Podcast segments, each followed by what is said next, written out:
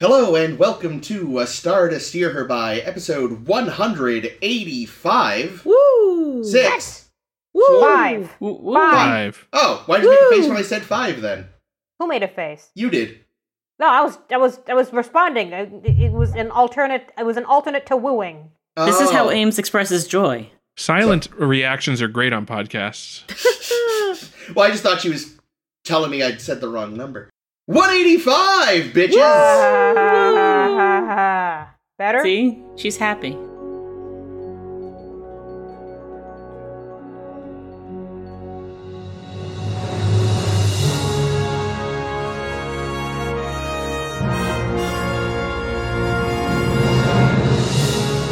This week, we will be looking at The Sword of Kalis and Hmm. Our Man Bashir.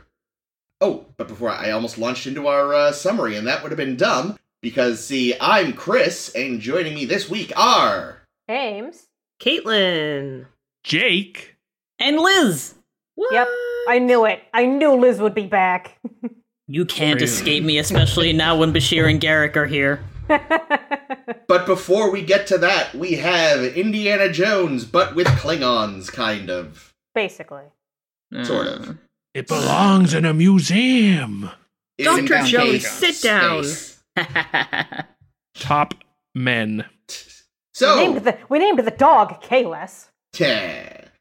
So Core is on Deep Space Nine, getting shit faced and telling stories. And Dax is all, Worf, you should come say hi. And Worf is all, yeah, but he's like wicked famous and cool, and I'm dishonored. And you know, she's like, oh, come over here. And Core is all, oh yes, the dishonored one. Any enemy of Gowron's a friend of mine, just fucking with you. Hey, you want to come look for the mythical sword of Kalis with me? And Worf is like, oh my god, I have a double. And uh, off they go!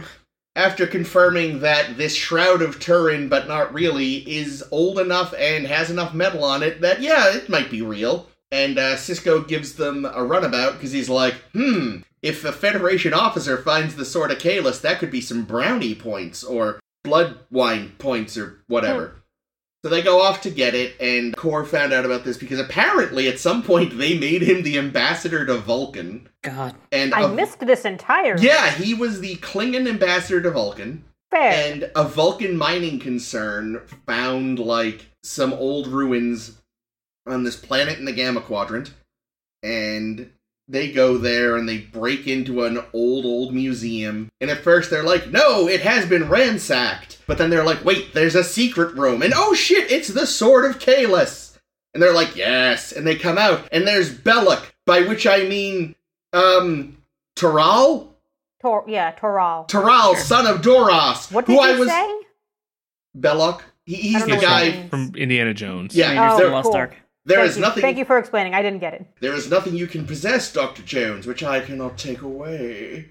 So yeah, it's that guy who was like the Duras son back in TNG, and we all assumed even though Worf said let him live, they tore him to shreds afterwards. But no! Here he is! Because apparently Kor got shit faced in a bar one day and told everyone his plan. So Toral sent one of those zappy brain people from the absolutely abysmal distant voices Oh yeah, the Lethian Hmm. guy. to zap Yep. and read Kor's mind, so they just followed them. They get away, and as they, you know, they have to try to make their way back to the surface because of Klingon jamming signals. And uh, at this point, it turns from Indiana Jones to Lord of the Rings, and apparently the Sword of Kalis is the One Ring Yes, I, I Be- said the same thing. because fucking Kor and Worf are like suddenly both Jones and Ford, and are like, I'm gonna make myself head of the Empire, and they're constantly like re- at each other's throats. And Worf Jones tries are to cool. get Kor to jump onto a ledge that in no way would have supported his weight. But the precious. Yeah, seriously, I was waiting for an explanation as to why it did this, but we never got one. I have an. I, I have one. Thank you. I hope you would.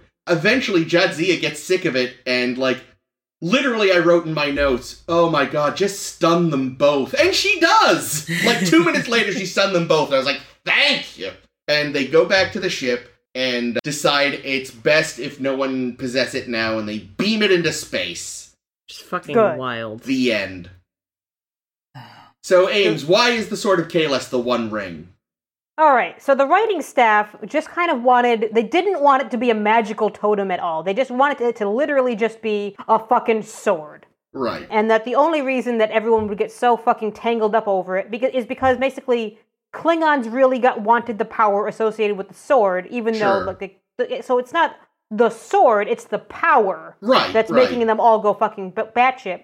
But then the writing staff was all surprised when they got all this reaction from the audience that they all believed that the sword must be magical.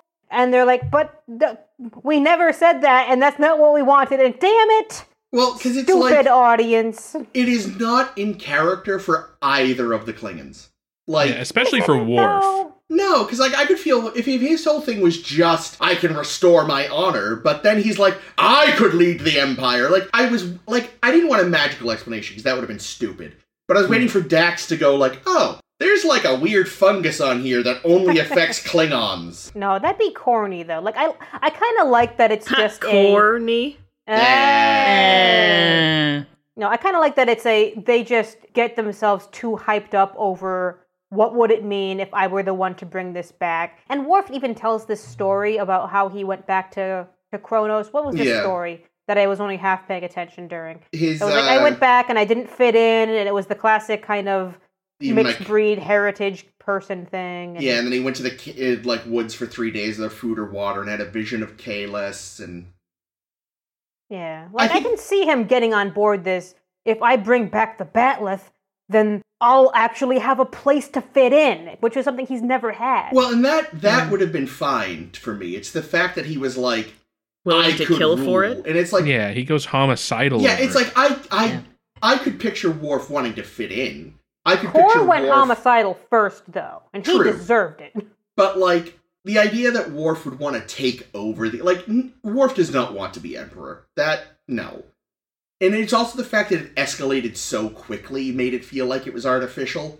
So like I think they kind of if maybe the escalation had been slower or something, but it just because it happened so fast and so dramatically, it was like what well, the keep in fuck? mind, keep in mind, you also have Kor here being very antagonistic, saying, "Oh, you are not a true Klingon. You are Yeah. more human than Klingon because you left Toral alive." Yeah, Brrr. yeah. Again, Like, there's it a lot just- going on. like I just think if they limited themselves to maybe just I want my honor back and Core maybe being like I just want to stick it to Gowron, it would have been fine. It just it got a little too escalated for me to feel like I still liked the episode, but I was waiting for there to be like some kind of explanation as to why it got so big. Like it really I even wrote my notes like, okay, so they're both so one of them is Frodo, the other is is Smeagol, so I guess that makes Dax Samwise.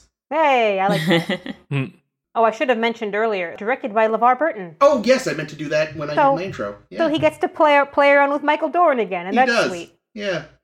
nice. But again, overall, aside from the that escalated quickly, I did quite like the episode. I like, you know, it's at first at least it's Indiana Jones but Klingons. It's nice to have Core back. He's fun. Um, Yeah, I liked I like how charming Core is. Yeah, he's great.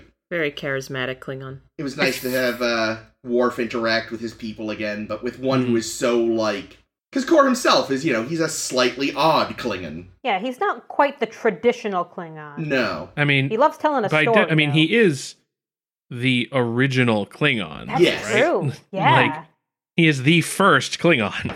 That and that thing is he's still sort of a TOS Klingon even now.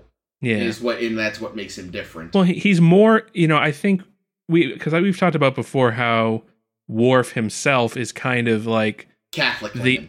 yeah, exactly. And, and I feel like in the same sense, core is is the same way but but he's more like Worf is that way because he read he you know he did the book learning yeah, he read about it, but Kor lived in an era when Klingons were Klingons Yeah. and honor was everything. So he so Rivers it's of no lava. surprise that he looks at people like Gowron and and being like, ah, he's a politician. uh." yeah. I mean, this is a guy who went, as Worf even says, he went toe to toe with Jim Kirk, Yeah. and that's you know that's a big deal. Yeah. I wish I wish like the the story that he was telling in Quarks at the beginning had been like, and then and then the Organians uh, they did this bullshit and Kirk had to bow to me and Oh no. See, the problem is if you're in a room full of Starfleet officers, it's easy for them to ca- easier for you to call them on their bullshit if their boy was involved. That's true. Well, No. I do like also though how like Jadzia is like, Yeah, well, you know, when when Koloth tells this story, it's a different thing. Yeah, When I he's get- the one that did all the all the awesome stuff. But Hmm. to his credit, and I appreciated this, it's like, which one of us actually took down the main dude? I don't know. It was one of us. So we all ate his heart. Like I feel Together. like if they Big heart. if they'd all still been alive, each one of them would have claimed it. But the fact that he's the one survivor, he's like, you know what? I'm gonna give that to all of us. Out of respect. That was kind of sweet. Yeah. You know, made me miss Koloth though. Aw, Oh. the wrong Um, Klingon survived. I mean, they all are a valid choice. What'd y'all think of Jedzia this episode? I Well, thought she was fine. She, she was the the only adult in the room. yeah, Yeah. yeah, Yeah. I think again, as as we were discussing last week, her uh, taking more control of her life very Oh, yeah. actively at the end. Yeah, I was so so glad when she just fucking zapped the both of them. 'Cause Yeah, that that's was the great. only way to deal with this. It was. Mm. And like I said, I literally like maybe two minutes before she did it, I was like, "Oh, Jedzia, just stun them both, and you'll get your sleep." I I do like when the Klingons show up and Jadzia goes into like Klingon cultural mode. I Yeah. like the kind of code switching that she does. Yeah, because like it does kind of work like that because i used like i used to work with international students and they were coming from all over the world and depending on who i was hanging out with who i was interacting with my i put myself in a different headspace yeah, and it sort of recognized like you know seeing you know when when she just like up and stuns them I'm like yeah she wouldn't do that to starfleet officers Mm. No. No. but Maybe know- Bashir. Maybe early seasons Bashir. yeah, early season bashir absolutely definitely, and he would have and quark Yeah, Yeah, for sure. and again, I think that's a good si- a good case and again of then like- maybe she checked to make sure it was on stun and that was a, another good example of like you know her them using her past lives effectively because obviously all of that comes from Curzon. yeah. yeah I- most One. of what we see comes from Kur- kurzon Yeah. Well, Curzon was Like in basically Klingon, so Yeah, Hmm. Yeah, I have a I have a great great uh, note from LeVar Burton when he was working with her, and basically said like t- something to Oh, the effect of you know we're we're gonna we're gonna they turned her into what they called action Barbie, which sure, um, Mm. and they said all right all the all your instincts this episode are not going to be you thinking about shit they're going to be all instinctual stuff. So the the quote is had to do with really rooting her performance way down in the belly and not in the head. And my thought was the belly is where the trill is. true. Eh. Did they actually say the words action Barbie? Yeah, No, apparently they that's the didn't. nickname that Levar came up with for Yeah. her because Wow, that's nice. because like she it was meant to be complimentary and she she talks like she uh, she uh, uh, likes the nickname as a compliment. It's just, yeah, it would not fly today for sure. I was gonna say I I don't like it. Oh no, I, this is not where we were, but just I I forgot. think it's all because he about this. underestimated her. That's what it was. Well, I About mean, what, Chris? given to what they've been using Jedzia for for the first three seasons. Exactly. Which, in case anyone forgot, is boys. Um, boys, boys, boys. So I was just And looking at my sexy notes, and one thing I forgot about, which we can get away from this once I say it, but that fucking razor. No. Oh yeah. That was just that was clear symbols all over again. Like It- it apparently looked that was like the a same pencil razor prop sharpener or from something. it was apparently the same one that that Jordy uses in Code of Honor, I think, according to Memory Alpha. well, Yeah. probably. I, in so that I case, guess so. it's- Maybe that's LeVar Burton's. It looked you know, like a idea. self-inking stamp. yeah, oh yeah, Yeah. that's what it was. Yeah. but it's just like No, it did look like a pencil sharpener to me. Yeah, like again, that's just a case where like guys, honestly, you could have. We're kind of, I feel like, at a point where razors really have kind of hit their final form. They're probably going to look like that for a while. I don't know. Gillette's gonna find a way to add more blades. All right, but it's by, never by going to the be twenty 24th fourth century, there's gonna be like 37 blades, a and it's gonna quantum be blade. well, Oh no, quantum is already a thing, isn't it? in One of Yeah. the products. here's Well, I the feel thing, like you though. can- Actually, I could buy building something into a razor where it's basically a transporter for your hairs, and it only latches on to hairs, and you just go, and it takes Well, it yeah. away. Like I Yeah, can I that's see also that. feel though like like Nair and things like that, stuff that just prevents your hair from growing would have. well, That's lasers. exactly it. We have lasers now. Yeah, but you could, but I'm sure, but you there's probably more, a more temporary solution. Like I, you know, epilating. Ow! I mean, honestly, I feel like like the most like the the next the the, the next step to to elevate it to would be like a temporary genetic treatment that you, that just that hair does not grow and you can just reactivate those genes if you want a beard. yeah, yeah, something like Yeah. that. But I mean, if they want, like, honestly, it just would have been less distracting if they bought a normal electric razor and, like, just painted it silver and put a Starfleet logo on it. Nah, that would have been that would have been dumb. It, it- it- dumber than a blue fucking plastic cube that went I don't know. It didn't bother me nearly as much Oh, as I- it seems to have bothered you. so Yeah, me annoyed neither. me. Because it's like, it's one of those unnecessary future things. Well, no, Like- I feel like if I feel like we'd be having the opposite conversation if he ripped out a, a razor and we'd say, Yeah. "But wait, why would they be using razors?" in Why the are they still future?" using 21st century Right. tech for that? I mean, You're I- telling me they haven't again, figured out a personally- way to turn those jeans off yet? I'm of the opinion that, like, yeah, they would just. Because when Mott just used scissors at his barber shop, it didn't bother me. He's like, yeah, I mean, scissors. They're I know, not that getting bothered any me. better. Wasn't there an episode where someone used some kind of crazy device that changed their hair color in a second? But yeah, that was Is that one of this Mott's show? things. Yeah. That That's fine, sure. So that doesn't bother you, But it- well, 'cause it- shaving does. Because it just looked like uh, a hair iron. It's like. Even if it was like a, a razor, but like they zoomed in so you could see it was a like laser beam, maybe. Also, I just don't buy. It looks like he was trying to do like precision trimming, and it's like that thing is too clumsy for precision trimming. For you, maybe not for Cisco. This has been grooming corner. Yeah, I didn't expect it to go on this long. Yeah, Back this to is the, the beat hill of the that. episode. This is Honestly, the hill there's that not Chris enough will going die on on. in this episode. This episode was really good, It's a good except for episode. that goddamn shaving scene. Yes, it drove me nuts. I hated it. There was Um, definitely a lot that I liked about this episode, but I felt like the middle was so repetitive. Like at Hmm. Mm. some point I was really not interested. Like, okay, we get it. They're still lost in the caverns. They're still fighting. Great. Yeah, I feel like the the limits that they kind of imposed on themselves by being in the caves Yeah. all the fucking time really kind of drove them crazy because I know like it meant that they couldn't be working on anything else because there's also only the same three actors in the same in all of the shots. yeah. So basically, Yeah, they had Liz- to like make it as un, un as little work as possible because they could only do so much shooting of, in these fucking caves. Liz said This it while episode we could were have watching. really benefited from a B plot, I think. That's what I was just gonna say. Liz had said the same thing while we were watching it. She was like, "There needs to be a B plot. There's a one time I was actually looking for a B plot, Please, God, anything." something just a break from the from the Klingon nonsense. Yeah. Yeah, Who's, it was a little. Who's got a too much. streak of darts this week? Right. Darts. Or just a big B plot of Eddington sabotaging everything. hmm It's just what he Uh, does in his spare time, somebody but he just sits in a sabotaged my corner space steepling his razor.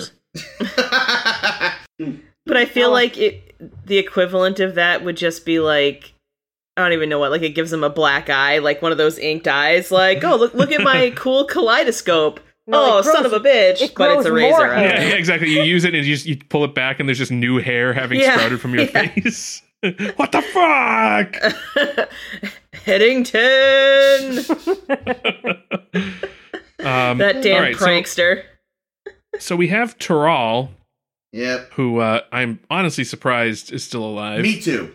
I forgot he was still alive because Yeah. I've seen this episode before, but and I forgot it was him. Yeah. Yeah, I, I knew he was coming just because I, when I read up when we first met him in Redemption, and and like there was a note in Memory Alpha that was like, "We're going to see him again in DS9 sometime." So I knew we were going to see him at some point. That's I'd funny. never have known it was him because a it's a different actor, Yeah. and b Oh. they do so fucking little with him. Like at the very Mm. very end when he's dead and Jadzia grabs him, or when when he's dying and Jadzia grabs him and's like, "Get the fucking." Thing to let us go back on our shuttle. Yeah. Oh, I yes. didn't even know it was him. I am so sick of dealing with these two. Turn off your jamming signal. Yeah. And then she murdered him. Yep. He's Oh, finally Uh, gone. awesome. I just I like for one, how does the House of Duras still have money or power or whatever it is that gets people to sign you know it- sign up with them? Haven't his aunties been like They got smuggling blowed up. shit? Yeah, they're They dead got- by now. They got blowed up. Oh yeah, maybe In he inherited. generations. M- maybe. I assume he's just a pirate or something. Arr. Yeah. That's why I mean, he the- needs the the sword of Kalas. He needs to get his power back. Yeah, He's that's such a what they even piece of said. shit. That that was his goal was to get his house reinstated. Yeah. So he's probably been running around being a disgraced whatever mercenary or something. So, did anybody else think when Core got brain zapped that this was going to be like his coma dream? Oh yeah. Is he turning 30? the Long 300. balls. Yeah. Klingons have four? I feel like we've had Oh, this. yeah. Four discussion. long balls? Four long balls. Uh, How does he get out of his coma though? He's he's got to run Well- around and destroy all of his enemies and uh, make uh, Gowron like him. Well, so like when we were watching it, Liz kind of said something like, you know, is this his last hurrah? Does he? And that made me think like maybe he wasn't going to make it out of the episode Mm. because Bashir almost died right during his time. So Core's kind of older stories of like the good old days and this one last treasure hunt and such. It definitely felt like it at first. Mm. Yeah. Missing that from the species end of this called? episode was uh, Ruffians. m- missing from the end of this episode was at the end. You know, they'd never had a scene back on DS9 where they go into Cisco's office and Cisco's like, "Hey, did you find the sword?" Yeah. And they're like, "Yeah, we did." He's like, "Great, the Klingons are gonna Oh, love this." no. Oh, so where's the sword? Oh, we shot it into space. Yeah, I assume they told him they couldn't find it. Yeah, Vast, hopefully. endless vacuum. Statistically, Yeah, that thing's impossible to never coming recover back. it. No. Like I, I think. well, when uh, it's Space is destined huge. to, it will. I think it was uh, a, a really uh, interesting take on it. Like the scene where you know Worf wants to treat it as a museum piece, but Kor's just like it's a sword. Like it's an important sword, but it's still a sword. He used this to till fields and do this and do that, and I'm not just gonna let it gather dust. and it was made of his own hair. Yes. I did like that conversation. I thought that was neat. what? The sword was made of his hair. According to legend, he took a lock of his own hair and shoved it into some lava, and that's how he made the first batlet. Ah. That was brought up I missed ages that. ago in TNG. Oh, okay. I was But gonna that's say I like missed that uh, piece. No, that's you like know, a the urban conversation that I'm legend talking type about of is the- deal, you know. Is is whether to put the batleth on you know on a pedestal or to Yeah. put it to practical use. Like that Mm. that I thought was a neat conversation because that's that's actually something that gets talked about a lot in you know like uh curation Yeah. especially depending on the culture that an uh, that an object and or artifact might come from because there are some things that especially I guess I'm thinking of the when the mu- when the Smithsonian the Museum of the American Indian was created there were a lot of cultural practices and that had to be considered and a lot of museum practices that practices that had to be revisited because like these were you know, a lot of a lot of these objects were considered depending on depending on the the nation or the tribe they had they were considered living objects and so like you couldn't like shut it up in in you know a little sealed box like that thing needed it's an ob you know this thing needs needs to breathe stuff like that so like it was it's like a mini version of that that was like the five minutes i was actually interested in this episode Yeah, it harkens back to what I think I, I mentioned was the original plan for the episode Shakar, which was the Mm. what were they reclamators or something that the Yeah. people needed were Yeah. going to be put in a museum or some shit instead of being used because they need to fucking till their fields. Yeah. Yeah. That is actually, still the I, I- fucking dumbest thing. I, had assumed Lizzie would take a particular interest in the very little bit of museum discussion. The what were the aliens called? The Herc. The Herc. The Herc. H U Yeah. R apostrophe Q. Basically, they're the British. yeah Ooh. Go places, steal stuff, and put it in a museum. yeah Or they're whatever race of people that guy who collected data that time was. Oh yeah, that was for a personal collection. Oh, So that's slightly different. You trying to tell me that you don't think some colonizers took their own special treasures back to their own house? oh they Oh no, absolutely they did totally that was did. the beginning but of I mean, museums in this case, this was specifically a museum. is True. what I Yeah. mean. Yeah. Mm. True. Oh yeah, no, no, people totally took personal shit. Is but even But it then seems who are like- the museums for Right. it's not for the it's not for the source culture no. Right. Was the implication because the, the implication I got anyway was that the Herc were at Were they not- least for a time yeah colonized the Klingons. That's what I th- I thought I, I I might have misheard. At, at first, I thought the her were outcast Klingons or something like that. Yeah, well, they said that the her- the word Herc is Klingon for Oh. outsider. right. Okay. Yeah, no, the So it sounds like implication- they were a species that invaded, conquered, and ruled the Klingons.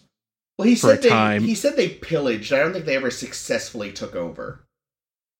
Oh, No, I don't Like know. in a wide, like they may have taken over areas, but I don't think they ever like really truly got their like mitts in in a big way. Mm. Also, it's evidence that there's been at least some Gamma Alpha Quadrant contact going back quite a ways. yeah.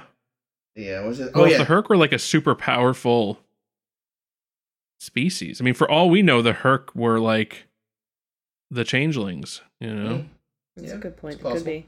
Something that kept getting me distracted was the fact that so we're looking for Kales's sword because it's going to unite the Klingons and it's going to make everybody happy again. But we have clone Kales lying around, and he was supposed to unite the Klingons and make everybody happy again. This seems like a bad plan. Well, see, this, unlike Clone Kales, is the genuine article.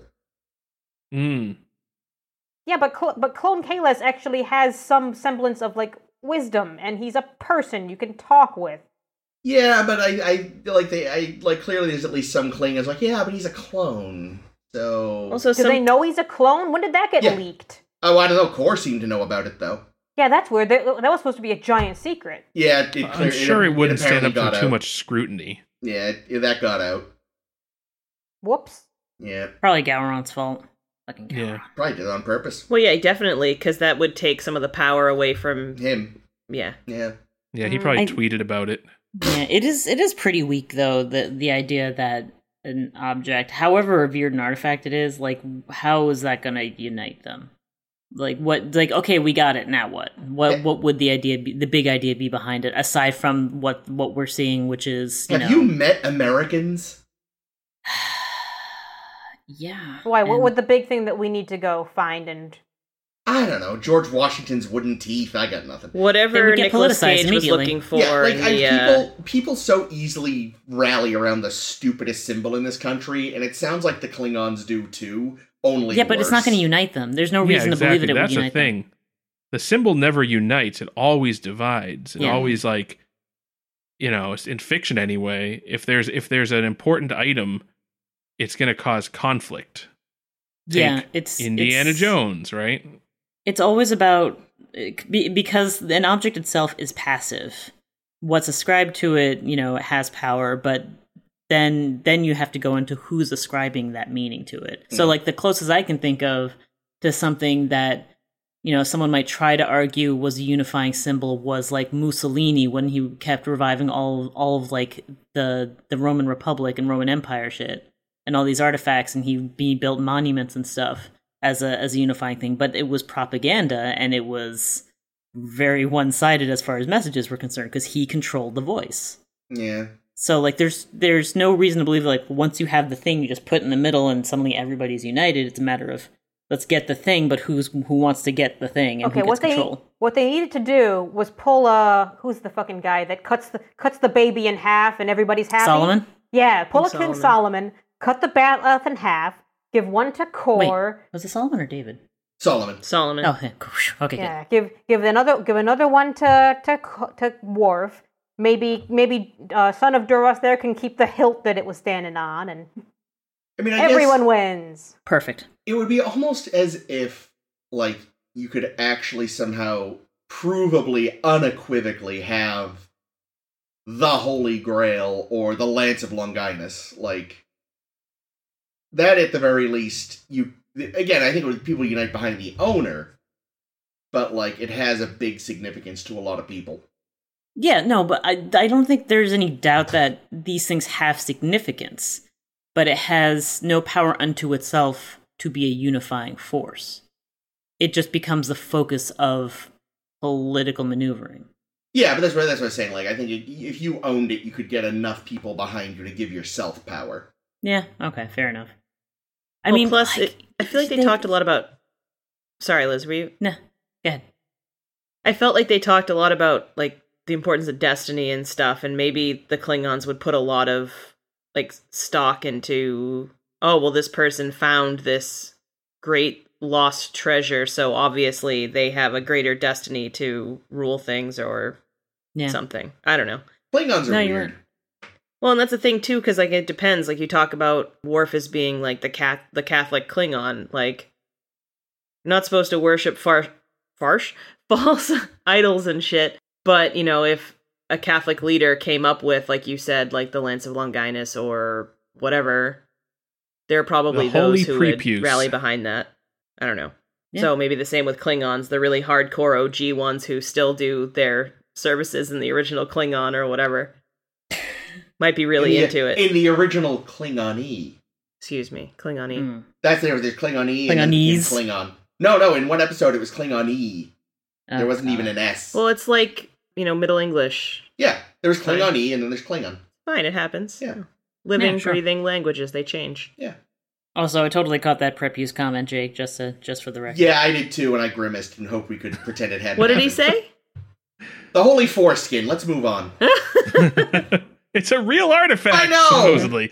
No, there's too much of it though, because so much of it is fake that if it were real, there would be about ten feet of foreskin. Dude, Jesus had a huge schlong, famously. Speaking of, Well, we welcome, also welcome had, to relic culture. So we've got we've got the Klingon Holy Grail, the Klingon Shroud of Turin. So who has the foreskin?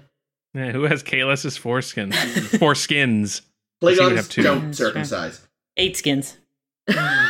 Kalen's is eight skins. I bet Klingons would circumcise. Angels and ministers, of And they grace would descend. certainly use a bat left to do it. Oh fuck. Oh man, a Klingon moil would be the scariest fucking thing. The dude shows up in like an executioner's hood. oh god. So, Core is wonderfully theatrical, especially at the beginning. hmm And I liked that he referred to the wormhole as the Eye of Destiny. Yeah. The And I love brown that eye scene of you destiny. watched it because this is probably his first time seeing it open, and uh, I just that whole scene was you know, he's like wait wait, and he had to like declare the start of the quest. Yeah. I'd No, love to that- hear a that's Klingon just wonderful. like explain their trip to the grocery store because it would be like a whole a whole action adventure. Oh yeah, It was uphill both ways. I through the defeated snow. the, tomatoes. in there was battle. only one acceptable cantaloupe left, and I was not the only one who wanted. it. I was gonna say something about ripe melons. That's perfect. Guys, I think I'm Klingon. And my, my enemy walked down the aisle the wrong direction and was not wearing a mask. Oh my god, I keep seeing that, and I get so cross. I actually yelled at someone. Good. Was it last week? No, you were there. I was. Yeah, it was a couple weekends ago. I was like, not supposed to go down the the aisle that way. That How how how'd that go? she ignored me, Yeah. but at least I I'm- said something.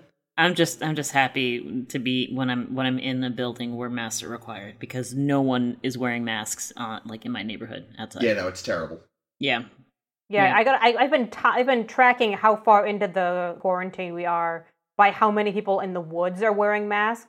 And yesterday it was only me. Well, I read Yay. something today that said there's like eight COVID cl- uh, clusters that are emerging in Massachusetts now. So, I like, hate people. great news. Awesome. All right, are we done Yeah. with this episode? Because we're talking about COVID. I, That's I'm true. ready to move on. Yeah, I'm ready. Like I said, there's really nothing else that happens. It's pretty cut and dry. Oh, Oh. I do have a note that says mm, incomplete hedgehog. What? Oh yeah, the weird the like thing they cave eat. rats they were Oh. eating. Oh, it looked like a yeah. malformed Ah. hedgehog. There, Looked there was delicious. one little detail that gave me a giggle. It's not important or anything, it was just there. But, like, when they run out of the. When Jedzia, Kor, and Worf are running from Toral and his men, and they knock over the, like, little thing that's keeping the force field down, instead of just kick it over, which would have been easier, Worf actually bends down and actively cuts it down with his mech. Macleth, mech, his little dagger thing. Mm. It's like I really want to know how the rough. fuck they got out of there. They probably blew up a wall. Like they didn't care about preserving the integrity of anything, so they probably just exploded their way out. But yeah, it was just funny. It was like stopping, bending over, and cutting it down when he could have just gone like, "Hick." Gotta be sure. "Yep." All right. Well then, if we are ready, yes. Can anyone ever truly be ready for our man Bashir? yes. My body is so ready. So, in Our Man Bashir, Our Man Bashir is in the holodeck playing a sort of a James Bond parody program when Garrick shows up to be all like, "Ha ha, I'm gonna watch you play this and laugh. And Bashir's like, uh. Meanwhile, the old rule of never go to a conference rears its ugly head again as most of the rest of the command staff is coming back from a conference And it turns out their shuttlecraft has been sabotaged by allegedly not Eddington. Oh, I was gonna say Eddington. Damn it! Definitely Eddington. I mean, he was in this episode. he was. so- And uh, No, right no, as they- guys, he gave us his word. He's he's good now. right as they're about to land, everything goes wrong with the ship, and the warp core ejection system has been straight up removed, and all this other stuff. So they start to beam aboard, but then an explosion happens, and it fucks up the transporter, and there's smoke, and everyone's like, uh oh. But they're like, wait, we still have their patterns, but Jesus Christ, their patterns are enormous. So instead of immediately just saying, quick, someone turn on the Defiant, and apparently DS9 only has one transporter pad, they have to like move a bunch of data around and aside delete things to save everyone's patterns. And the computer decides the best place to stick their physical forms is in the holosuites. So in Bashir's game, most of the NPC well not most, but a lot of the NPCs become like Worf and O'Brien and everyone else. And Avery Brooks is the evil Dr. Noah who wants to flood the earth. Get it? And restart Oh, I humanity do get it.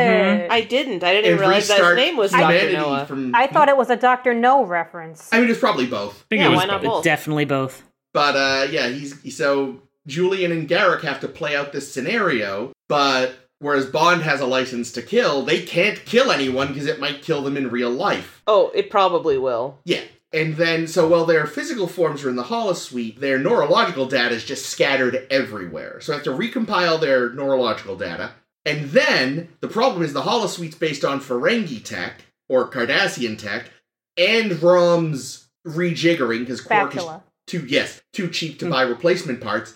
So they've got to get away for his stuff to talk to the Defiant and blah, blah, blah. So you know, Julian goes in a death trap that he has to escape by seducing not Dax. You know, there's a Baccarat game, and i- i- in the end, you know, Julian buys some time by actually activating the Doomsday device because it's just a game, and then everyone's beamed out, and we're fine. And also, fuck humanity. Yeah, yeah, that too. It's gotta be Um, cathartic. yeah, and I kind of glossed over a lot of it because we're going to talk about it in depth because it's amazing. So, Liz, Yes. you wanted to be on this episode very specifically for years.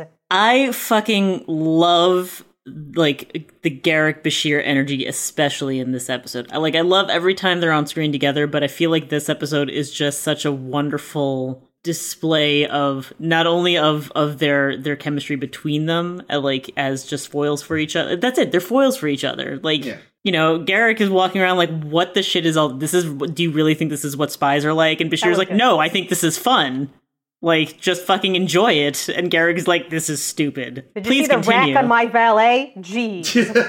but at the same time, Garrick is clearly having fun making Bashir m- like miserable at times. Yeah. Like, like just like the scene in the nightclub when Bashir like you know is like you know introducing like this is you know uh, Anastasia what whatever the fuck innuendo name On and a top or some shit. Uh, no, wait, you- Anastasia come on and off. That's right. Romanov, yeah. That's right. That's Romanov. right. Jesus Christ. And then, and this is my friend Mr. Garrick. Like, just like, Yeah. I'm fine. He doesn't get a cover name. Like, eh, he's here too. And Garrick's just like, yep, this is great. Please continue to squirm. Also, that- constantly cock blocking Bashir. Uh, The- totally not jealous. The valet He's totally is not jealous. Mona loves it. Jesus. yes, it's funny. I I saw that name written before I heard it out loud, and I thought it was going to be just love sit, like she Ah. loves to sit, maybe on dicks. Who knows? um, and then you hear it out loud, like, Definitely on "Oh, dicks. Duh, it's loves it. She loves it. I did not Mona realize until I saw it in print that honey bear is B A R E. Uh huh. Yeah. That makes sense. Yeah, I, I just love this episode because as a wee lad who was fond of both Star Trek and the James Bond series, this was perfect. Hmm. Yeah. Um, and it still is. I the, the music is bang on. Yeah, Except for the nightclub Bond, song. like the James Bond DS9 Yeah. m- uh, mashup. was- Yeah, was the heavy great. brass. Real the- nice. I've got to look out there. I imagine somewhere on the internet someone has written a fake Bond theme for this episode. You know, you know who wasn't pleased with all the Bond references in this episode? Julian Bashir. MGM. Oh, I was gonna say Oh no. Yeah, they they saw this and were like, um, guys, You, you you know we've got Bond, right? You guys can't have Bond. So when we're going to see spoilers, we're going to see an, like more more of uh, Julian playing his game or some shit. So the ne- the next time there's reference to Julian's little game, it's going to be much more generic spy stuff and much less Bond specific. That's They- lame. They do know that parody laws exist, right? this isn't a parody. Yeah, this is it's straight up just Bond. I mean, like the thing is, it- here's the thing. It's kind of Bond, but it's just as much our man Flint. I don't know our man Flint. Oh, it, that's what I was talking It was about. one of the Yeah. big sort of Bond parodies from back in the day. Because, like, Bond, for all the elements that are Bond, there are plenty of elements that aren't. Like, Flint, Flint's whole cover was that he was a jet setting photographer. You know, Bond, his cover was different every film. He has his own apartment. He does. He's not set up in where was he? Not Singapore. Hong Kong. Kowloon. Oh, Kowloon. Yeah. Like, there were definitely elements brought in not just from Bond, but a lot of the contemporary fiction that was either parodying or jumping on their coattails. So I feel like to try to claim there's any, like, legally actionable stuff in this is frankly laughable and, And they disgusting. didn't. They didn't legally action anything. They just kind of like said, "Guys, please don't do that," and they didn't. Yeah, they but probably I mean, said it a little less nicely. Like, It's like it reminds me. This pissed me off too because MGM has pulled this bullshit before. Because there was Austin Powers, the spy who shagged me, and it's like, That's obviously a parody. well, but the title obviously all The is- spy is- who is- loved me. Yeah, and MGM was like, yeah, it's fine. But then the next one came out with Goldmember, and they tried to sue. It's like you didn't sue over the last one. Like, make up your fucking mind. yeah. And MGM has been a shitty company for a long time though. I mean, most production companies are, but yeah, that's like yeah, but they like they in particular have done I don't know. I just don't think their business has been very good. They don't have a lot of great properties I mean, anymore. Bond is probably one of their few. yeah. They have Bond and Stargate. And Ooh. that's that's what they Hmm. have. Mm-hmm. Okay, but who has Sonic the Hedgehog? Because that's that's gonna go places. for sure. Sega. They did recently announce the go movie's fast. getting a sequel. Stop. yeah, Who? Wow. Which which studio? I don't remember. But I'm who co- has Trolls World Tour? Ugh. Ugh. I'm glad Jim Carrey's getting work. I'm just happy for Ben Schwartz. That's true. He is a fucking treasure. He is amazing in Ducktales. Have you seen him in what the hell's the other guy's name? Middle Ditch Uh, Schwartz on and Middleditch. Game Yeah. Grumps. Or Middleditch and Schwartz. No, I at least I mostly know him from Ducktales. It's fucking hilarious. You gotta watch it. Their Netflix specials are actually legitimately entertaining. But yeah, no, this episode though. Anyway, James Bond stuff. It's great. I didn't actually read the references yet, Ames, that you sent our memory alpha, because I wanted to see what I could catch. The only one that was really blatant, aside from the music, to me was him like seeing someone in the reflection of a wine bottle. Hmm. Oh, yeah. Although in the original movie, it was even more ridiculous. It was the reflection of a sneaking up assassin in someone else's eye. That's, That's very right. yeah. That's very close. Um, That's yeah, right, that like was dumb. a why they actually made it make more sense in this episode because that's a little more believable. Well, he did the Bashir Julian Bashir. Thing. Yes, yeah, yeah. and there then was there's Baccarat. Baccarat, Uh, and, of course, yeah. Baccarat. Uh, I mean, Duchamp is definitely Le Chiffre, Mm, but yep, or- yep. And even Oh, Noah's yeah. plan, to an extent, is very reminiscent of Drax's plan in the film version of Moonraker, where he wants Something's to. Yeah. wrong, Riker. He the, the I mean the best short version is he wants to restart humanity. Ah, but instead okay. of setting up a base on top of Mount Everest and flooding the world, he sets up a space station and is going to poison the world. Right. Okay. It's like it's it's a throwback to that that era of Bond Yeah. where it was just ridiculous. Yeah, stuff. over the top schemes. Um, and, very bosomy ladies. man, I really yeah. I really wish they had made Worf an odd job.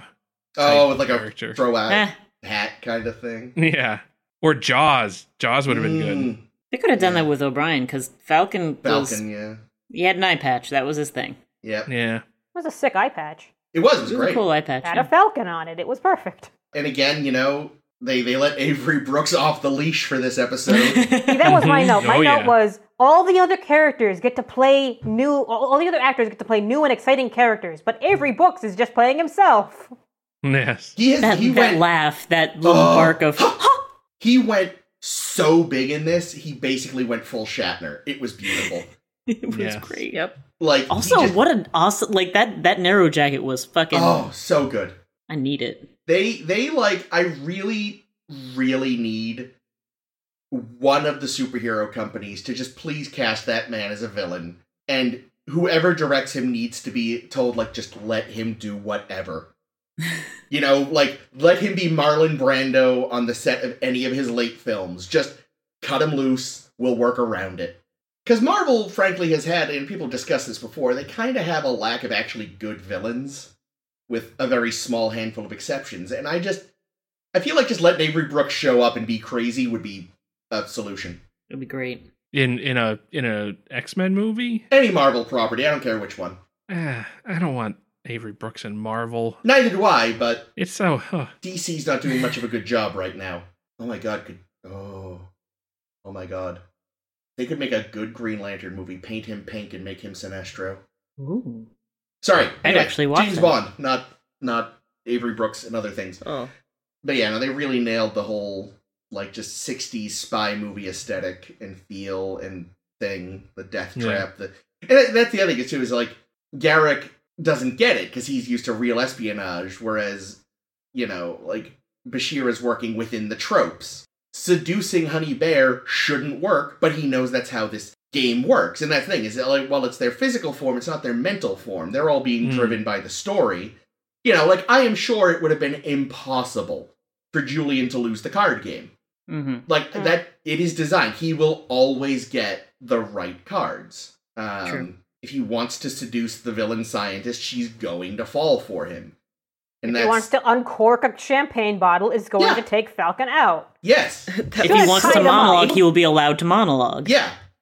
Even like they even acknowledge, you know, when when Noah wins, he goes, "I somehow felt like I wouldn't win because he's not Yeah. supposed to." They, they the, the whoever designed the program didn't create an ending where Noah wins. Yeah. So so there's no like pre-existing dialogue. like in Galaxy Quest when they think the ship's about to explode, but it doesn't because it never actually happens in the show. It all well, no, it's of course It, it, it counts always down to, stops at zero, one. to one second. Yeah. That's yeah, exactly. The thing that the, like the thing that kept bothering me this episode is so so I get that Garrick and Bashir would have different ways of thinking in terms of should we sacrifice everybody else for us to get out of here because Garrick doesn't want to die, Bashir doesn't want to die. It'd be nice if we could save the five people who are stuck in here with us, but you know, if necessary, kill them. Yeah. well, by by shutting down the holodeck. Yep. But the thing is, like, I felt like it got really repetitive, and it started way too early. Mm. Like the second we see Kira on the bed, kill her. It's like, oh, Garrick, where did that come from? Well, that that also might be before they was that before they knew that you know They were real. die in No, that real was- life. that was After. well after. Like the second Eddington radios in and says, "Hey guys." So these five officers are stuck in the holodeck with you, and they're actually them. So just make sure they don't get killed, okay? Also, Look, I didn't look- do it. Yep. No, I told no one you I believes didn't do Eddington. Um, but but literally, like after that line comes out, Garrick says, "So we're gonna kill them, right?" Just kill everybody. Well, here's the thing. Garrick has two friends on the station, Odo and Julian, and neither of them will be killed by this. So I think the other the, it, it might also I can't I can't remember like the order of events, but you know that was also the same scene where they realize the safeties are off, right? I think Because of that's course the when- safeties are off. Oh Yeah. yeah, there's a scene where he, he He's where like, "Oh, gets hit Garrick, and you're he's bleeding." I think that's shortly after that. It's the same scene, but it's a little bit Yeah. after. Uh, He gets Okay. into the fight. Okay. yeah, because yeah, um, 'cause, um, Miles shows up with his henchmen. Yeah.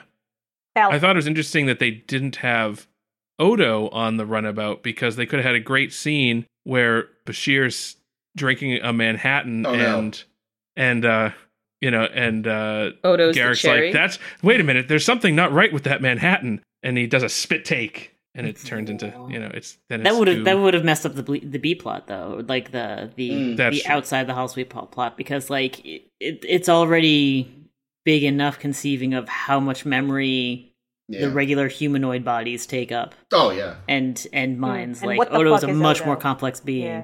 Also, Oh, he wouldn't drink a Manhattan. He would drink a martini. Truth. well, well shaken right but not stirred. maybe that's the joke then maybe it's wait shouldn't that be a martini and then he realized. realizes it's Odo Eh. I like how Eddington pops up when they need an extra extra crew member. Yeah. Yeah. Okay, well we want to get everybody in on this holodeck fun, But we're going to need someone on the outside in Not addition to having Odo. fun. Yeah. Someone to be sober and in charge. Well, someone to be the Starfleet officer who comes up with the like bizarre fix this idea. Yeah. Mm. Because this is this is I mean I know we've shared it before, but this is sort of one of the examples from that meme that goes around occasionally about the weird bullshit humans pull in Star Trek. And they talk about how like the only time something bizarre happens on DS9, which is Cardassian tech, happens because a human has a crazy idea. Do you mean the writer or do you mean Eddington? Both.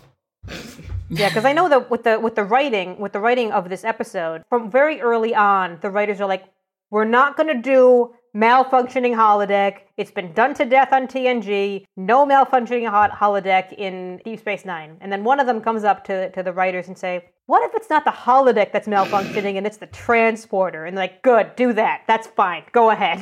So this was Yeah, our it's not like first. we've ever had a transporter accident before. Yeah, no shit. It's the We'll just first go on the time table. It's the first time Transporter and Holodeck fuckupery has joined forces though. but it is our first Holosuite fuck up episode in Deep Space Nine, then though, right? Yes. oh yeah. Yeah, that's what I yes. thought. It's our first significant Holosuite episode. Yeah. Like there, there's Yeah. been like some you, we've had like scenes, you know, here and there in Holosuites or yeah, like, but the seen only them coming ones in that I and out. can think of are like Lancelot. Dax trying to get Kira to have sex with a holosuite masseuse person. That's the Yeah. last one thing. And that time that they photoshopped Cork's head onto Kira's There body, like was, there was also yeah, exactly. that time that guy cloned himself and had the clone get stabbed in the holosuite. oh, To so we try could to frame, frame Odo, Odo. for murder. Yeah. Yeah, Oh, yeah, and yeah, there's okay, I forgot also about that. um didn't it wasn't some Oh. of uh, Bashir and O'Brien's like, you know, racquetball training or whatever the fuck. No, that Yeah, was an some of they that had a episode. real court. That was yeah, a, a, a, I thought some of that was racquetball court that the chief built. But we know that they Oh, like to right, go okay. kayaking. I mean, Yep. Oh yeah, we Move hear Along about it all Home the was time. kind of a holodeck episode. It just Ugh. wasn't Quark's holodeck. That is true. Uh, we can move on. From Which episode? Uh, um, Move along home. Malamarain. Ugh, barf. but yeah, I think I feel like there was a conscious thought on the part of the writers early on that well, TNG leaned a lot on the holodeck. Yeah. Like there was a lot of holodeck nonsense on TNG, probably more than necessary. Mm. And I feel like the the writers on this were probably like, "All right, we're not going to use the holodeck." Like number 1, we're going to acknowledge that people fuck in the holodeck. Number 2, we're not going to have too many hol- holodeck adventures. Yeah. except the ones that involve fucking in the holodeck. Right. Because you know what? Mona loves it. Yeah. Ugh. Such a Uh, good Bond girl name too. Of course, the other thing I meant to mention is that our man Bashir, for all the Bond references, is probably actually, if anything, a reference to a Graham Greene novel, Our Man in Havana. Well, which, didn't you say there was literally something called Our Man Flint? Oh yes, but Our Man Flint was probably a reference more to. Oh, okay, um, I gotcha. Also, a reference to Our Man in Havana, I'm in Havana. which is Yeah. actually um, an early espionage parody novel. Not parody. It's a it's a satire where basically somehow this random schlub in Havana is tapped by MI6 to provide intelligence. And he doesn't really have anything, so he just starts making shit up, and it kind of all escalates from there. Whoops. Oh yeah, forgot about this. I read this earlier. This premiered ten days after the release of GoldenEye, Hmm. Oh. which was Brosnan's first Bond, and also the first Bond in six years, Golden Yeah. Eye. which Hmm. at that point was the longest gap there had been in the franchise history. Jesus Christ. So how Yeah, they- many? There are. There sounds like there's way too many Bonds. There's like 24, He's the right? man. Or It 25? Five. sounds, Yeah. The it sounds like man there's as with many the Bonds Midas as there are sight. Star Trek series right now. Are we on like tw- 28? Oh, do you mean actors? No, I think the next one's twenty-five. No, I Or mean movies. 26. No. Okay. There's way more Bond movies than Star Trek movies. Yes. Yeah, no, they're they're because for a while, especially at first, they were pumping them out on a yearly basis. Then it was every Oh. other year for a while. Then I think every three years eventually. Like it's funny because the twentieth Bond film also coincided with their fortieth anniversary. Mm. Mhm. Um, Was that Casino Royale or was it whatever was right no, before that was Die Another Day, which is mostly terrible. That's a shame. that the one with the disappearing car? Yes, Yeah. The, But the then- good henchman and everything else was trash. yeah. But then production was such that by the time you got to the fiftieth anniversary, They were only on uh, Spectre, which was like the 23rd film? that the last one? Yes. Not Spectre, I meant um, Skyfall. Skyfall. Mm. So yeah, they, they, they were pumping them out incredibly fast from 62 to 89. And then, yeah, there was the big gap before GoldenEye, and then production kind of slowed down more dramatically at that point. Well, I feel like the movies also got more expensive and bigger. Yeah. And and I mean filming practices changed over the years. Like Yeah. in the 60s it was completely normal for, you know, for a lead actor like Connery to have been in like several movies in one year. Yeah, I mean the studio system had really only just died, and a lot of like expectations on actors hadn't changed much yet. And they were also just yeah, it- it, like there were a lot more practical effects that were done on site, whereas now there's a lot more post production and this and that. Hmm. Yeah. But uh, Plus, his like real technology has surpassed Bond technology. Like yeah, a pen that's also a camera isn't impressive anymore. Like I have a phone that is also a Hmm. yeah, I camera. have a phone that's That is a also a supercomputer. supercomputer. Yeah. Yeah, But what about a watch that's a laser beam? don't have that yet. But give it time. There's probably or a it's laser uh, pointer the watch out remote. there. Uh, What Yeah. is it in Goldeneye that in the game they have it as Oh, like it's a in the re- movie, too. remote detonator? Well, I'm much Oh. more familiar with the game. Yeah, than- remote detonator. Yeah, I was and gonna he's got say, a no- laser built in. No one's actually seen GoldenEye. They've only ever played GoldenEye. GoldenEye's I've, I have seen Goldeneye. I just Yeah, don't I've know it seen as it. well as I don't remember it very. I remember it had uh, Sean Bean. It when He did. dies. Mm. I was about Alan to say Cumming, Liam Neeson, and that's yep, not Alan right. Cumming. Oh, actually, and um, Famke Janssen. yeah, Good old Fomka. You know what I found? Oh, she's a Star Trek actress. I guess we'll Yeah. have to ten forward it. I'm down. Um, By down I but, mean I support uh, this. no, we should. No, do, I was gonna say We uh, should do I- Moonraker because it's the space one. Perfect. and it's got Jaws, and he's the best. sure. Is he a shark? Um, Yes. I found the I had a, prom- a promotional. It was like a send away thing to get a uh, a watch in Nintendo Power Oh no! that looks like the watch from the video game. Oh yeah, it Jesus. had like the blue and like Yeah, the I red, still your have health, it. and your shield on the side. Yeah, man. That's amazing. And it had a holographic 007 on the face. Fuck yeah. Very cool. I bet if you have a round smartwatch, you can download a face that looks like that now. Oh, I'm sure. Probably. oh god, I was gonna say something about the episode, but it fizzled. I'm trying to figure out where to, where to go next. Like But, but yeah, I did, they did very purposely make it to align with James Bond coming back after a hiatus. Interestingly, one thing this beat Bond to Bashir rocks himself a shawl lapel, which will not actually happen in the series until we get to Daniel Craig. A what? Oh, I thought you were gonna say um, it's uh the first time Bo- uh, Bond is depicted As uh, having a bisexual. male lover. yeah. No, as long as the Broccolis are in charge of Bond, he will remain thoroughly heterosexual, unfortunately. uh, I thought the costuming was mostly really great. Yeah. Like I thought, Well, that's, yeah, that's what I said. So the, the shawl lapel, that's, um, if you look at his tux, his, the lapel of his jacket doesn't have any, like, points or notches. oh, or it's like anything. Mm. one big. It's just Mm. one smooth, rounded See. sort of. And all the other Bonds, as far as I remember, generally had some sort of notched lapel.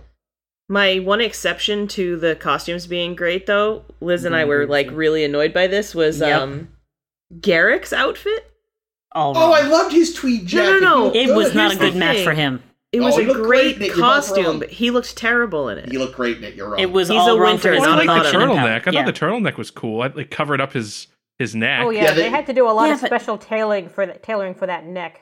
yeah. But like the the mm, no the burgundy turtleneck on his gray complexion. Mm-mm. I thought he looked great. You're no, I both didn't wrong. like it. I didn't thought like it it. clapped. And Um, Julian's gray suit You know who I thought looked really phenomenal though. Actually, I loved Worf in that white tux. Thought he Yeah. looked fucking He rocked banging. it. Yeah.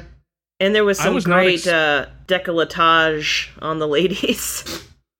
not that I know. Oh, Dave. God. decoupage? especially What? a Mona. Jesus, I was Yeah, Liz was like, "How is she not falling out of that thing?" because because like mm, as, as someone who uh who has a lot to deal with in that area like i'm i'm just i was just in there and it was like either she's you know she's a she's a like a like a b or c cup who's getting a boost or like there's a lot of tape involved in that and I'm this, gonna my, my guess the last. sternum was just irritated watching it I hated her. Probably outfit. both. no, It there's so was- much tape It was not period accurate. oh no That's I why mean- Chris hates the outfit. I don't. Have we ever seen Cardassian blood before? We I don't must. have think by so, now. actually. can't 'Cause I wasn't remember. expecting it to be red. Yeah, I thought I'd read it was brown. I thought it'd be like blue or something. Yeah, I I- mm. feel like we've seen it in something. We must have by And now. Oh, it was uh, brown. What about the one where uh wasn't there an episode where like O'Brien befriended a Cardassian? yeah, but no Owned one it? bled Yeah. in that one, from what I recall. Oh, because the Cardassian was dying, wasn't he? I guess I assumed he must have no? Oh, I'm remembering this wrong. I don't know. Cardassians have definitely been in, been injured on on screen by now. Like, I mean, Must have. indiscretion. He he got his butt poked. Well we know That's true. Phrasing. Hmm. Oh wait, were you just talking about indiscretion? Yes. Oh, that's literally what I was just about to say, sorry. Yeah. Did I say Garrett? No. Gold Ducat. Ducat got you know got like. Poked in the Mm-hmm. ass. but I don't yeah. remember if there was blood in that We one. never saw that, No. there I was I don't not. think. No. No. He just But broke yeah, his butt. Well, blood is like really like problematic for television shows, right? Like it can really like up the It maturity tends to up warning or the whatever. rating, yeah. Hmm. I think well, I this mean, was before that whole TV fourteen. oh, bullshit, the, yeah, though. that garbage I think that was a little later. Hmm. I think. Either way, there Yeah, that must was be like a like Tipper Gore bullshit. some or kind something. of rules about it, decency laws or something. yeah, stupid. but this is this is a show that I mean I, I think always was like, you know, I mean if they couldn't show it at all, that'd be one thing. So, yeah. If I, anything, mean, I it'd feel like be- Trek in general do- is pretty light on the blood. Yeah. Yeah. Like Klingons bleed all the time. Their blood changes color regularly. Yep. Mm, true. But I feel like we see them bleed more so in the movies. You know what I mean? Yeah, we can Yeah. get away Yeah. with more. For Right. sure. But they, in this episode, they def- I mean, they show. I mean, Garrick gets shot in the neck. Yeah. oh, that part. That moment was great. That you was could have yeah. killed me. What makes you think I wasn't trying to? And my note for that for that little exchange was they're gonna fuck so hard later. Oh my god, yeah. Like Garrick hasn't been this turned on in ages. Uh, I do like that that Garrick was monologuing in that moment, like just before Yeah. just before Bashir takes the shot. Like it was the most it was the most Bond scene in the whole episode, I, and I Mm, yeah. really loved it. I feel like they they fucking nailed it. It is really interesting though to see them sort of to see the comparison. I can't think of the word I want. But to see them sort of hold up the idea of the kind of the, the film spy versus the real spy. Yeah, and even while elements obviously of Garrick are still hyper fictionalized and is based around the idea of like the Obsidian Order is definitely more smirsh than intelligence gathering, but still, um, yeah, like it was definitely evoking. It, it was it was a great sort of I guess deconstruction, but it- Yeah. it's it's um you know it's basically it's it's vocalizing you know valid critiques of of like bond type fiction you know where real life spying is not glamorous it's not all this flash you know like baccarat and nightclubs and all that stuff it's messy it's unfortunate decision it's tough decisions it's you know Yeah. making the call of who has to die Oh, and that's Um, the that's the thing too with Bond is like they kind of dance around this in the movies. Like they say it, but they don't acknowledge it. He's not a he's not an intelligence agent. He's an assassin. Mm. You know, he's the guy you send in after the intelligence agents have done their work to mow down a lot of people. true you know and one thing this is sort of what it's something that is is made explicit in i forget which one but one of the many john le carre novels is like the fictional spy is often interested in some sort of idea of justice there is a ba- quote unquote bad guy that has to be defeated whereas real intelligence agents don't give a fuck about that it's just we're going to gather intelligence to thwart the other country and for a lot of successful agents, who you are loyal to is a coincidence of birth. Yeah. You know, real, actual sort of fanatics rarely succeed in intelligence because you have to be able to be much more compromising and bendable to successfully be a spy. And I think we see that very much with Garrick, you know, his whole like, I live because I'm looking out for me at the end of the day. I, I, you know, like, yeah, he's loyal to Cardassia, certainly, we know that much, but number one is Garrick. Number two is the state. And this, you know, is sort of that bond issue writ large, where it's like, no, there's something I have to do. There's a very specific goal. I need to protect these people, which spies don't care about protection, they care about intelligence gathering. right Cool. Um, wow. Fucking Jake. Wow. that was just extremely long. Sorry, I read a lot. No, of but it was John le good. Carré. I thought it was Um, interesting. Lakare was is right. It's is definitely like in the right direction when talking about Garrick. Yeah, because they, they, their their methodologies It's even less glamorous. Yeah, their methodologies and philosophies are very similar. There's a lot of like m- gray morality in Yeah. in Lakare. Yeah, and it's fu- you know for a lot of these people, it's Doomed people. yeah, and for most of his main characters, because we rarely even see people in the field, it's people doing a shitty desk job in a grey ass part of London. Yeah. It, it is the anti Bond. It is the least glamorous job in the world. So if Yeah. anything, Garrick is more glamorous than them because he's a tailor. Yes. Uh, do we actually want to talk about the outside the holodeck stuff at all? Yes. Great. I have what like okay, uh, there were a couple of moments where I was just like, what the fuck. But one was definitely when Eddington was like, "Computer, wipe all memory, like wipe all computer memory necessary to." I'm like, "N- specify first. Holy shit, you're just you're gonna like wipe the OS. All right, You're at gonna kill least Pop. get rid of all that shit you dela- downloaded from Napster years ago. Get rid of that first. Um, start there. I didn't Yeah. think Like- of pop. With Of course you like did, one they haven't line, they mentioned could have it. easily referenced, you know, it, like it could have like just done a very quick moment of world building that there's like uh that there are prior there's priority levels of data set in place already. Here's the No, thing. for- They must have a Memory. backup, right? Do you think Starfleet thinks that far in advance? Yeah, I Star Trek mean- seems to not. Star Also, it's Trek has Cardassian a weird technology, idea so of it's how messier. data works. So They yeah, do. so the Cardassians have the backup, unbeknownst to everybody that's on Yeah. this station. And here's the thing Eddington is security, not whoever deals with the computers. It. He doesn't Yeah. Mm. care. Some blue shirt should have been in the background going, ah! ha, ha!" Someone should have programmed the computer to say specify which memory banks. Well, yeah, but it's some weird hybrid I mean, he Cardassian did do like Starfleet an thing. authorization, Eddington. He did. Go fuck myself. um, Initially, All right, fair. I was very skeptical of the idea that they wouldn't have space for this because I was thinking about how tiny a terabyte can be nowadays and how this is like 400 years in the future or 300 some odd years in the future. And Liz reminded me that, you know, it's it's several lives.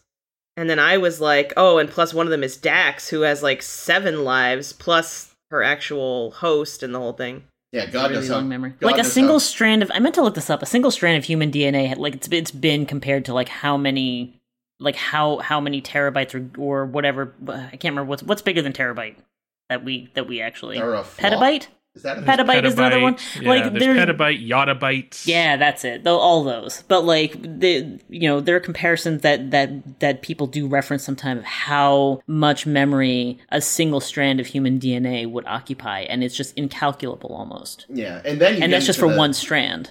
Yeah, and then you have to get into the fucking neurological data, which I'm sure is even crazier. Yeah, and and this is all talking about a theoretical technology that is downloading and it's downloading an entire person Yeah. in order to you know destroy them at at at the origin Hmm. point and re rebuild them from scratch at the destination. So I actually do. Oh, sorry. Good. I was gonna say, I just looked it up. According to Google, anyway, the human genome is 725 megabytes. Oh, really? That's it. So Which it is would smaller than terabyte. it would just right? it would fit on a CD-ROM. So I guess I'm thinking I'm thinking with uh from like old articles. Well, and Well, again, and- this is the genome, but where all again the the big Oh, it's a issue- genome though, but not like the- all the Yeah. data that would be you know in one coil. And also, the big issue they even said was more the the neurological pattern data than the physical data. okay, yeah, the host but- we seem to handle the physical data pretty well, but here's my argument though. Doesn't data just in his whatever the fuck kind of brain he has? Positronic, Doesn't he have like the memories of 200 some odd people? depending on the episode. I'm just saying he's a lot smaller than all of Yeah. the memory on that they ship. I would they guess. listed his specifications once, and they were laughably small by modern standards. Yeah. well, I mean, think about eh. Johnny Mnemonic. Oh, God. 256 gigs, oh Megs. no, not too Whatever, either way. Yeah, yeah. Yeah. But I Definitely also five think though that CDs. or that the bigger fucking problem was that they needed specific type of storage. Yeah, yeah, For the because they needed like quantum storage, yeah. which is interesting. But yeah. Meanwhile, over there, I've got a thing the size of a pinky nail that holds 256 gig. Yeah, I'm actually having tr- like I'm 128. the size of of technology right now. I have uh, an SD card somewhere ar- around here that's 128 gigs, and I don't know where the fuck I put it. I It's put how it somewhere small it safe, is. but it's safe from me, and it doesn't stick out anywhere because it's teeny tiny. It's in your Roomba. I'm really frustrated. no. I can't find it. I need it. But yeah, it's like you said, Jake, this show has a very bizarre understanding of computers and data storage and all that. Yeah, it's definitely the blind spot of Star Trek. Like, there's so much, you know, uh, well, not, not a blind spot. That's too harsh. But but in terms of the science aspect of the science fiction of Star Trek, astronomy, physics, like when they need to do that, you know, they they call up the people they need to fill in the tech dialogue or whatever. But when it comes to the logic of like information technology, data science, it's at least flawed enough that I you know, while I work with data scientists in my day job, I um I'm also not I I'm a liberal arts major, but I still look at it I'm like that that's not right. That doesn't make sense. Like with TOS, I get it because if you look at most science fiction from the 60s, no one realized where computers were going. Like no, because it's constantly at all. changing. but like certain things like they guessed in the 50s and 60s like hey you nailed it almost nobody got computers right like in the least Yeah. by now it's a little better i think what they were probably just doing is like you know so much of this even in tng and ds9 predates like the layman knowing as much as they do about computers Mm. so they could kind of get away with it. Nowadays, it's harder because, like you said, your average liberal arts major clearly knows more about computers than You don't most have to of the say it with writers. such an edge in your voice. Jeez. Well, I'm- I think I think I'm this one is a little too. above average, Chris. I'm talking Thank about you, myself. Jake. I am above average. I'm talking about myself, okay, yeah, you're average. and I know more about computers. It sounds like than the average TNG or DS9 writer. I would say that that Liz is above average, and you and Liz probably average out to average. Oh, thank you. Oh, that's Mm. not very nice. uh, joke. I know way more about fictional espionage than any of you, though. So that's true. Anyway, um, Yeah, so I you was going heard for to say. the Uh, last half an hour of time. I know. I'm watching Ames. I and enjoyed she's, like, it. Drinking her tea. It's like, oh, they're Yeah. still talking about this garbage. yeah, I was kind of dreading this episode. I Look, did you're- learn. Aw, you're lucky me or Liz let any of you say anything. Go on, Ames. it's true. Thank you. I did learn that this is the first episode that was filmed after Nana and Sid got together. Oh, Ah, Caitlin I was, asked was that talking while about we were that. watching it. Thank you, Ames. Yeah, so they they had recently started dating, so it kind of ho- holds a, a special place in Nana Visitor's heart because apparently she learned because you know she'd been friends with him for the past several seasons and learned that oh he's been like holding uh, holding a candle for me this whole time, Aw. kind of like what Odo is doing for Kira.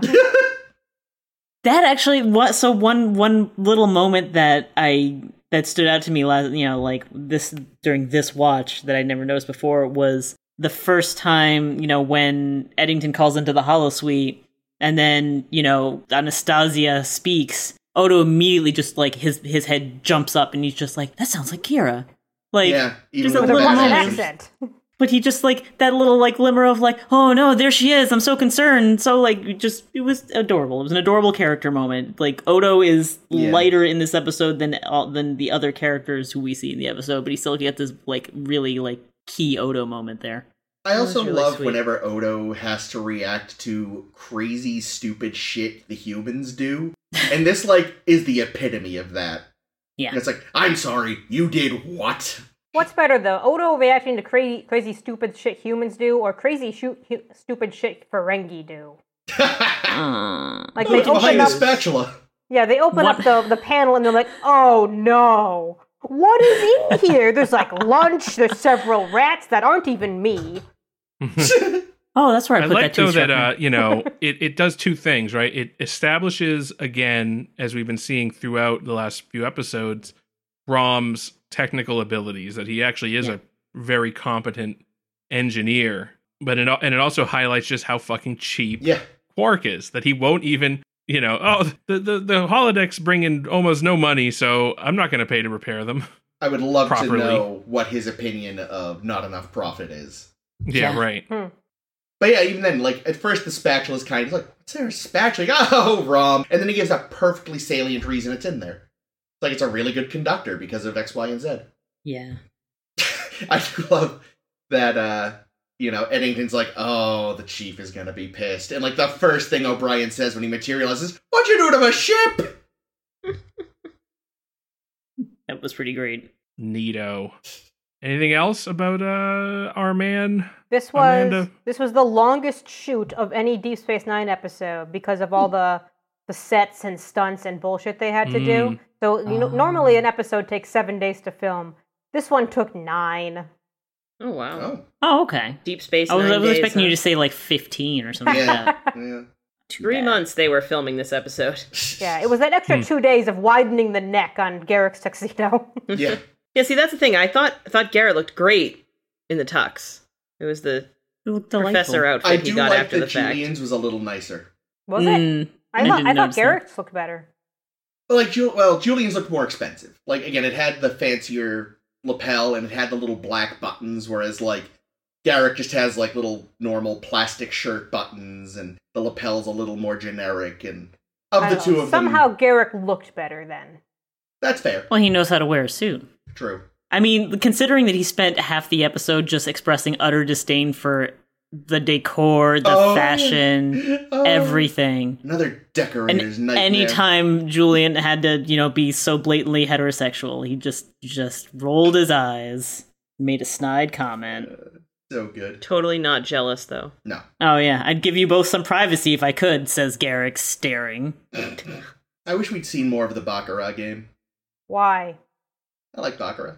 No, No. you're the No, only I'm one, glad we though. didn't. You're Well, I mean, definitely I don't- the only one. I should rephrase Nobody that. understands I don't Baccarat. like Baccarat, but I like in the movies when they have a game and they have their back and forth.